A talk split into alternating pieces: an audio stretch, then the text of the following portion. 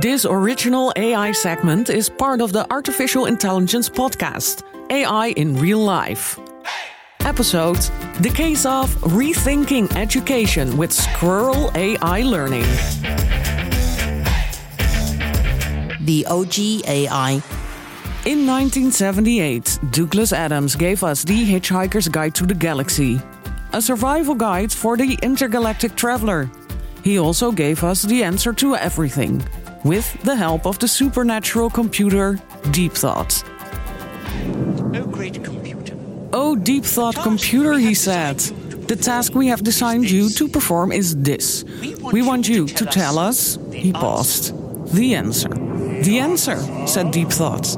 The answer to what? Life, urged Fook. The universe, said Lunkwill. Everything, they said in chorus. Deep Thought paused for a moment's reflection. Tricky, he said finally. But can you do it? Again, a significant pause. Yes, said Deep Thought. I can do it. Is there an answer? said Fook, with breathless excitement. Yes, said Deep Thought. Life, the universe, and everything. There is an answer. But I'll have to think about it. And after seven and a half million years of calculation and thinking about it, Deep Thought had the answer. And it turned out to be 42.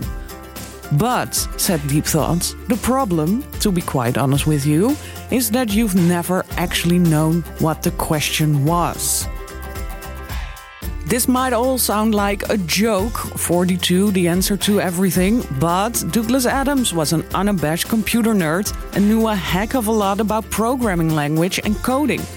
In programming, an asterisk is commonly used to translate as whatever you want it to be.